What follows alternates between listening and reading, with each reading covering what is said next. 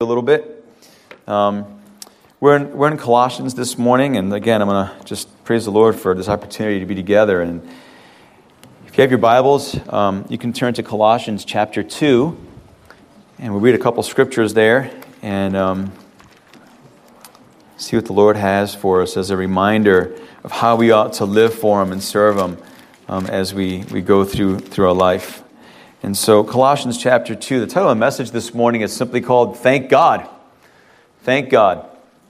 Colossians chapter 2, verses 6 to 7, the Apostle Paul says, As so then, just as you received Christ Jesus as Lord, continue to live your lives in Him, rooted and built up in Him, strengthened in the faith as you were taught, and overflowing with thanksgiving overflowing with thanksgiving. Thanks, actually, thankfulness, he says.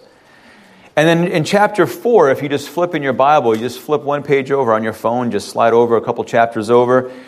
He says in ver- chapter 4 and verse 2 Devote yourselves to prayer, being watchful and thankful. And it echoes what he has said in other epistles and coupling those things together that if we're going to be prayer for people, we are watchful and we're grateful. They go together, they can't be separate. We are thankful when we pray. Devote yourselves to prayer, being watchful and thankful. And this morning, I just want to share with you three reasons to thank God. You may have read articles or, or little, uh, you know, devotionals or heard sermons or seen things uh, at different places in different contexts, but about, you know, 52 ways you can praise the Lord or, you know, 648 reasons why you should thank God, you know, the one reason why you should thank God. And the lists go on, all these lists, and there's, there's a whole bunch of them, but I just want to give you three, and I think that it'll encapsulate everything, and everything will fall underneath all this. And the first reason that we thank God is because giving thanks is His plan for us. It's His plan for us. We're familiar with 1 Thessalonians chapter 5 and verse 18, where the apostle Paul says, "Give thanks in all circumstances, for this is God's will for you in Christ Jesus."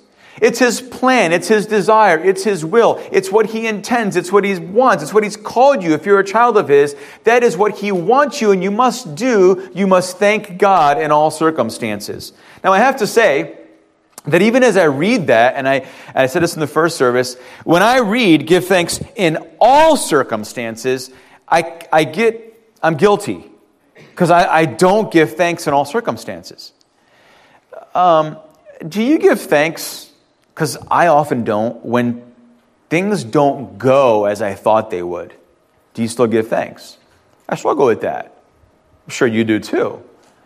Do you struggle to give thanks when things for people you love don't go so well? But Paul says that we should, in all circumstances, all circumstances, give thanks. Why? Because it's God's will. It's His plan for you. If you're, if you're His child, His plan for you is to be thankful to Him for everything. Now, it's not necessarily that we're thankful for everything that happens. But we're thankful in every context we find ourselves in because we know who's with us and it's God. And so we thank Him anyway. We're not glad, right? We're not thankful. I mean, we, we, can, we can stretch it and say things, and some people make these declarations. And I find it hard for me to do personally to say, God, I'm so thankful that I feel miserable and I have the flu today. I mean, how, I mean, have you done that? I mean, how many of you done? Some of, some of us, some of you are brave or mature enough in your faith that you can do that. I, I'm not there yet. I want to be there, but we're not there yet. But, but the point is, is that we have to thank God anyway. It doesn't matter how you feel. It doesn't matter what your body's going through. It makes it difficult because our mind, our emotions, our bodies get in the way. We have to shake that off. And remember, God's plan for us is that we thank Him in all circumstances. I'm not suggesting it's easy. I'm just telling you that it's God's plan.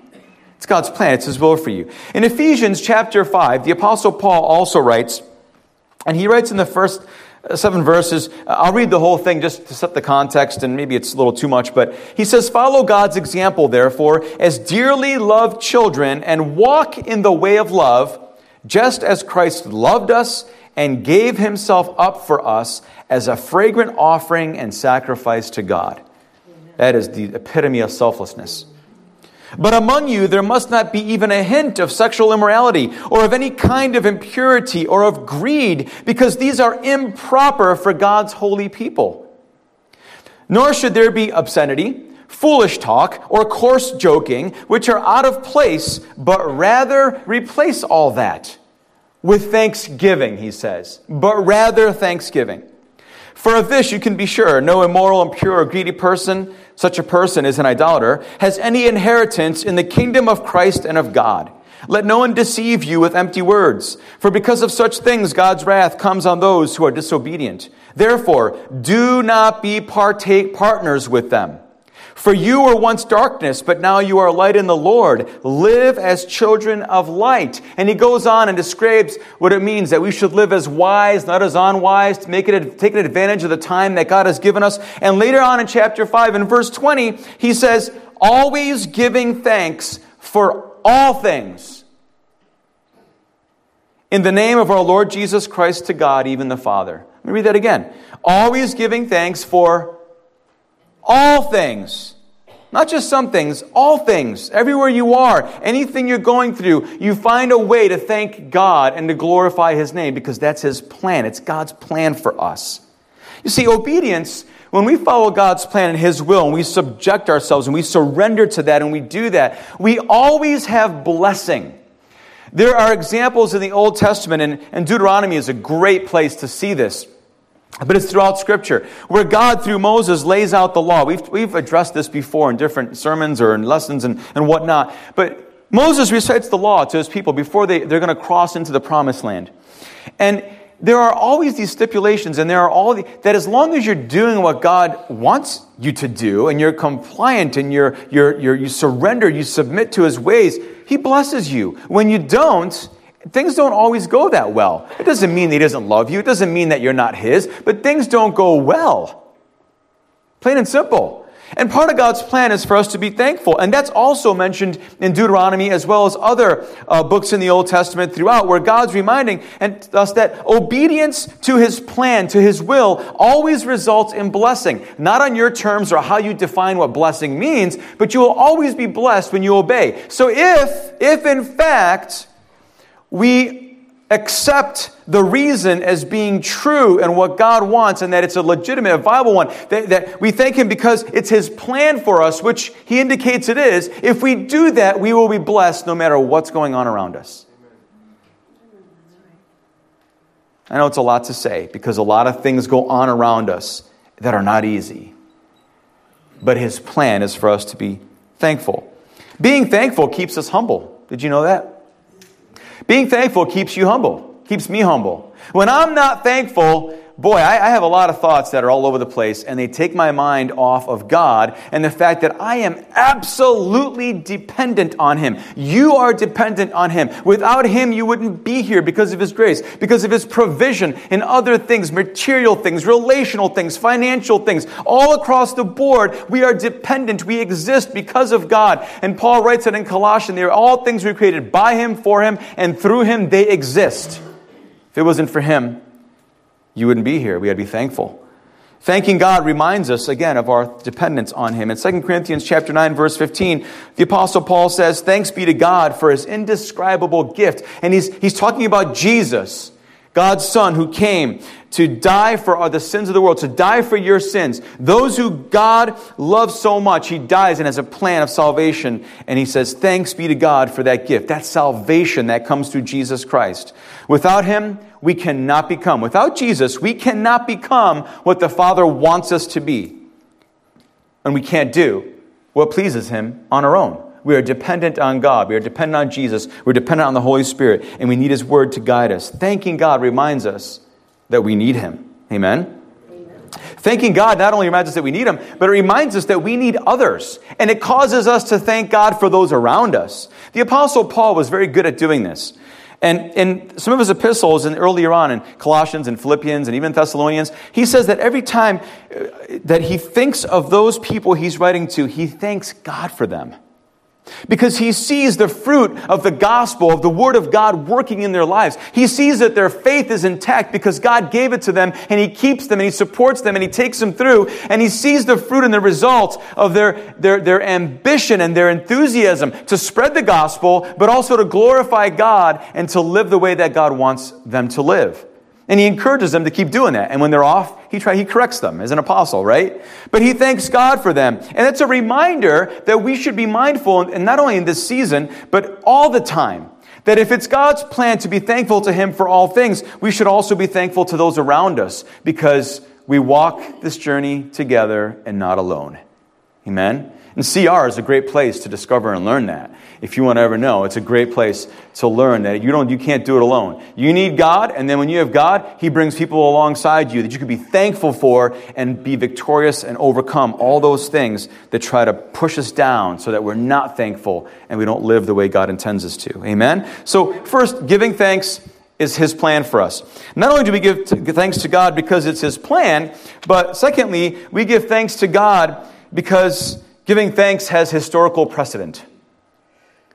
History is marked. There's a pattern in history of giving thanks to God, and especially with God's people.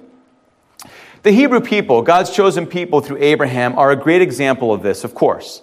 Now, actually, even before Abraham, we have the priest, Melchizedek. Do you remember him? He's kind of this, this figure we know very little about. He's mentioned in Hebrews and very, very little mention. Uh, the idea that he offered up praises, he was a priest and he was thanking God and offering up sacrifices and worshiping and glorifying God is there. Here he already did that. And way, way before Abraham. And then, then you have Noah. What did Noah do? Um, not, not only before the ark was built, but after the ark and the flood and the water subsided, what did he do? He built an altar. He sees. He builds an altar and he thanks God. He praises God. He worships God. He, he can't help himself because he realizes that if it hadn't been for God, he wouldn't have been spared. We need that reminder too. And as God, God sends events and people and circumstances to remind us. Maybe they're not rainbows, but they're people and, and, and different things to remind us whoa, stop, calm down. Remember, God saved you. God's with you. He has a plan. He's sparing you, and He's going to take you to the end. He's going to bring you home. He has a plan for you. So the Hebrew people were very familiar with this from Abraham on. And Leviticus chapter 23 teaches us and that, that Sukkot, okay, is, it was, was to be a time of bringing, it's a time of the year, it's a feast, it's a festival they had. It was a time of bringing in the latter harvest. And, and in other words, it was kind of like the Jewish Thanksgiving that they had. And I don't want to say the Jews invented Thanksgiving because God really invented it, but, but he, he, that was his plan, that there would be thanksgiving unto him from his people all the time. And it wasn't any different for the, for the, for the Jewish people and for, for the Israelites. And there are 28 references in the Word of God, in the King James Version anyway, of the word thanksgiving. Not just thanks, but thanksgiving. And all of them are in the Old Testament except for a handful, five or six, are in the New Testament, the word thanksgiving. But they're all in the Old Testament. And for the, the children of Israel, Thanksgiving was a time of feasting. It was a time of fasting. It was a time of praising God. It was a time of singing songs. It was a time of dancing. It was a time of celebrating. It was an all out party as well as it was sobering in moments to stop and remember and humbling how great God was and how merciful He was to save you from, from, from the, uh, the Egyptians and to have a plan through Abraham and that it's going to be carried out and that the Messiah would come and there's a future for them and that God had a future for them and a plan that would last for a long time and he wouldn't leave them and forsake them. And you know what? They praised God and they thanked God on a regular basis. We have evidence of that through Scripture. And it was a rich celebration this time of Sukkot. And still, it's observed by Jews today. It was their Thanksgiving. All the great things God has done for them. And just by virtue of who He is, they thanked him and had a big old party. It was Thanksgiving. The Psalms. We're familiar with the Psalms. I can go through every book in the Bible and show you where thanksgiving to God is not only uh, manifest in the accounts there, but it's encouraged and it's we're, we're taught to have thanksgiving and to offer thanks to God. But the Psalms, we're very familiar, a lot of this with them. We can quote a lot of them and we can think, and just think in your mind. I'm, I'm just hundreds of times you hear the word, give thanks to God. Oh, give thanks to God. Give thanks to God. I could keep saying it. Give thanks to God. Keep giving thanks to God. Praise God. Extol the Lord. Exalt the Lord. Praise Him. Sing to Him. Thank Him. Over and over and over and over again in the Psalms, you will hear that. Right? If you've read the, scriptures. Hundreds of times.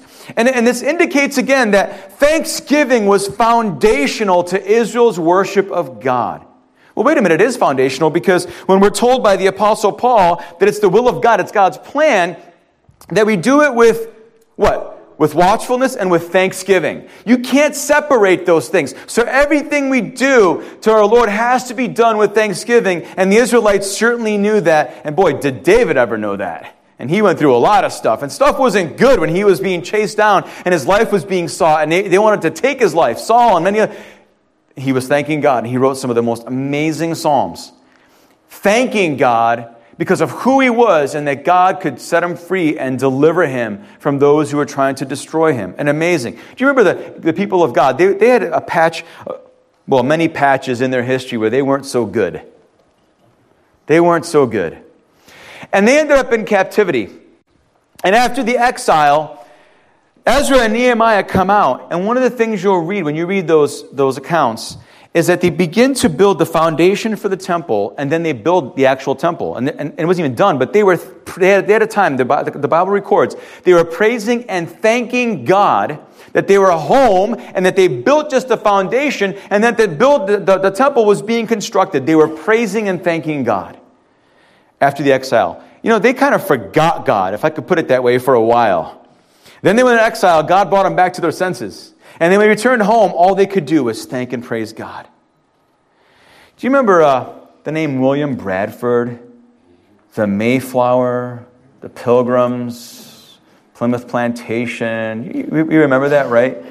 There, there's, there's a lot, folks. I just want to just straight up. We, we struggle with this all the time. Not only, not only since the fall, but throughout human history. We struggle, and there's this battle with revisionist history. Of, of, of, writing history in a way that suits our appetite or our philosophy or our perspective or whatever. We want to change things or we want to omit things or add things or just altogether re- just remove a whole portion of history. We want to do that. And there are many accounts and things that happened in history where this goes on, even now. Now more than ever before, actually. But William Bradford, the first pilgrim governor, and, and, and he proclaimed the first Thanksgiving celebration. And he used the scriptures. And you can read his journals, you can read some of the accounts historically. Both the Old and the New Testaments were used in this process and in his governance, and also on this day where they had this meal. And there's, there's a lot of history to this, there's a lot of interesting things there. And he used the Word of God to help guide that colony. Was it perfect? Was it perfect? No. It's not. It wasn't perfect. It's not about it being perfect. It's about being perfectly submitted and perfectly surrendering to the Lord and, and, and, and depending on Him for guidance in all your imperfections. And hopefully we learn and, and get better through that and become more like Christ, right?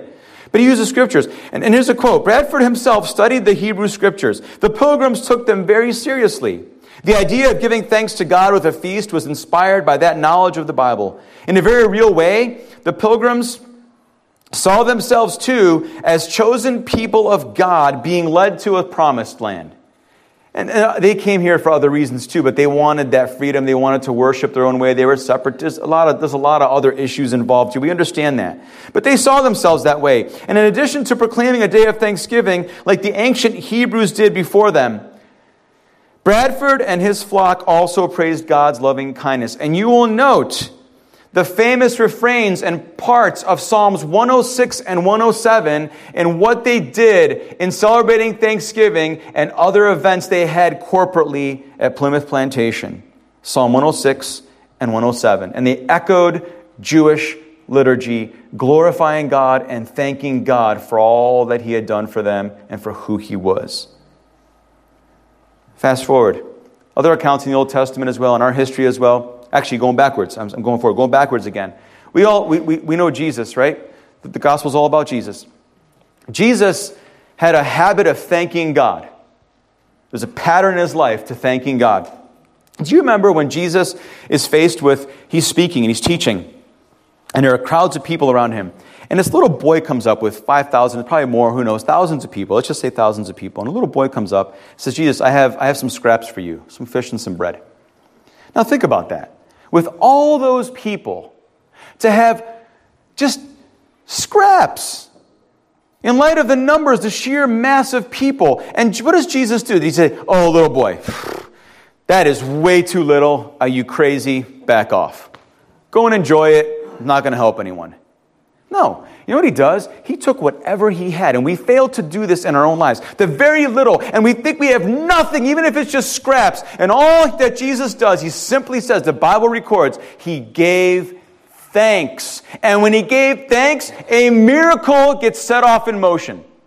Now, that's not a formula for you to go home and start thanking God and see a miracle. I mean, God might do that. He might choose to do that. But you know what? The miracle will be that your disposition, your perspective, your attitude, your faith will rise. And you will start to see that God is the almighty miracle worker, provider, sustainer, and everything you need. And Jesus thanks, and then they all eat, and they have leftover.